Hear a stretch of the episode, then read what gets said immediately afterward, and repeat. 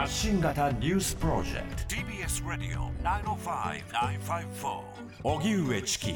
セッショントランプ前大統領罪状認否で無罪を主張。大統領選挙の候補者だった2016年不倫相手に口止め料を支払い、もみ消しを図った疑惑など34の罪に問われ起訴されたトランプ前大統領は4日、ニューヨーク市の裁判所で罪状認否に臨み、改めて無罪を主張しました。トランプ氏はその後、フロリダ州の指定、マール・ア・ラーゴに戻り、集まった支持者を前に演説。来年の大統領選に出馬表明している自身の起訴は選挙介入だと非難した上で、犯罪者は情報をリークした検事の方だとして、捜査を担当する検事を非難しました。トランプ氏の出頭についてホワイトハウスのジャンピエール報道官はコメントは差し控えるとした上で、バイデン大統領の関心事にはなっていないと強調しました。フィンランドが正式に NATO 加盟、ロシアは対抗措置を取ると反発。北欧フィンランドが4日 NATO 北大西洋条約機構に正式加盟しました。同時加盟を目指していたスウェーデンの加盟手続きはトルコとハンガリーの2カ国が保留しているため遅れています。去年5月の申請からわずか1年足らずでの早期加盟となりました。これに対し、ロシアのペスコフ大統領報道官は、ロシアの安全保障と国益を脅かすもので対抗措置を取ると非難した上で、NATO がフィンランド国内にどのような兵器や施設を配備するのかを注視する。対応はそれによって決まると述べています。敦賀原発2号機の審査再び中断。原子力規制委員会は今日開いた定例会合で福井県にある原電日本原子力発電の敦賀原発2号機の再稼働に向けた審査を再び中断させる方針を決めました。原電が審査資料の誤った記載などを繰り返し改善も見られないためで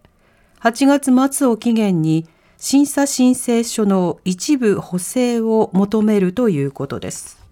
原電が提出した資料をめぐっては不備が相次いでいて、これまでに見つかった誤りは合わせて1300箇所を超えています。今後、原電に対し補正に応じるかの意思確認をするということです。台湾の蔡総統がロサンゼルスに到着。アメリカ下院議長と会談予定。台湾の蔡英文総統が4日中米歴訪を終えて経由地のアメリカ西部ロサンゼルスに到着しました。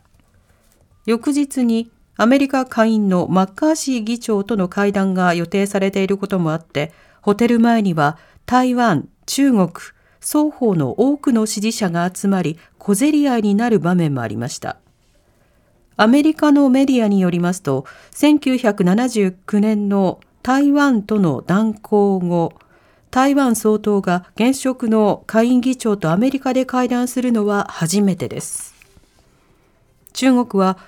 去年8月に当時のペロシ下院議長が現職の下院議長として25年ぶりに台湾を訪問した際、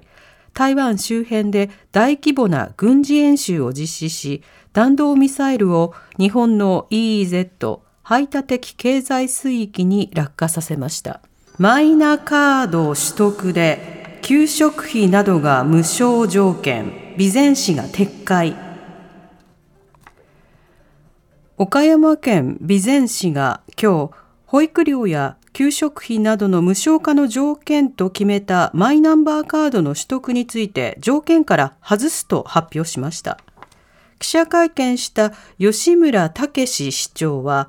国の地方創生臨時交付金を受けられることになったことを理由に挙げました。条件が変更されるのは、保育料や小中学校などの給食費、工作などの学用品費、県立高校の制服代補助などです市営バスの運賃無料など一部の市民サービスは引き続きカード取得が条件となります。市の方針をめぐっては一部の市民が反発。およそ5万筆の反対署名が集まりましたが先月市議会で条例案が賛成多数で可決されていました。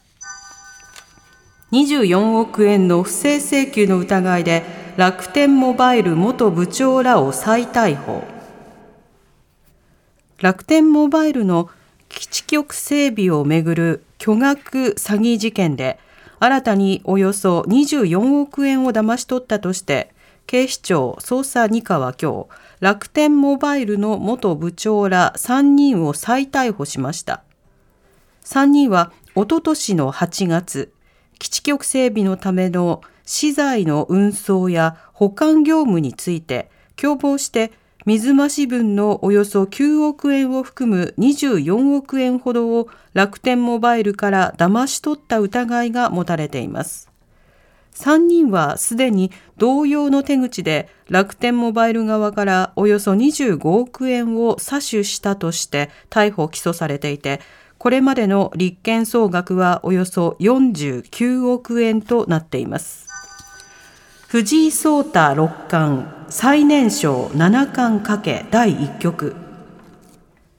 将棋の藤井聡太六冠20歳が最年少での七冠達成をかけ名人戦七番勝負の第1局に臨んでいます対戦相手は藤井六冠に3つのタイトルを奪われ名人のタイトルを残すのみとなった渡辺明名人です。7番勝負は2日制で持ち時間は各9時間。第1局は明日夜決着する見通しです。藤井六冠が先に4勝すれば谷川浩司九段が持つ21歳2ヶ月の記録を塗り替え史上最年少での名人獲得。そして羽生善治九段が持つ25歳4ヶ月の記録を破って、こちらも史上最年少で史上2人目の七冠を達成することになります。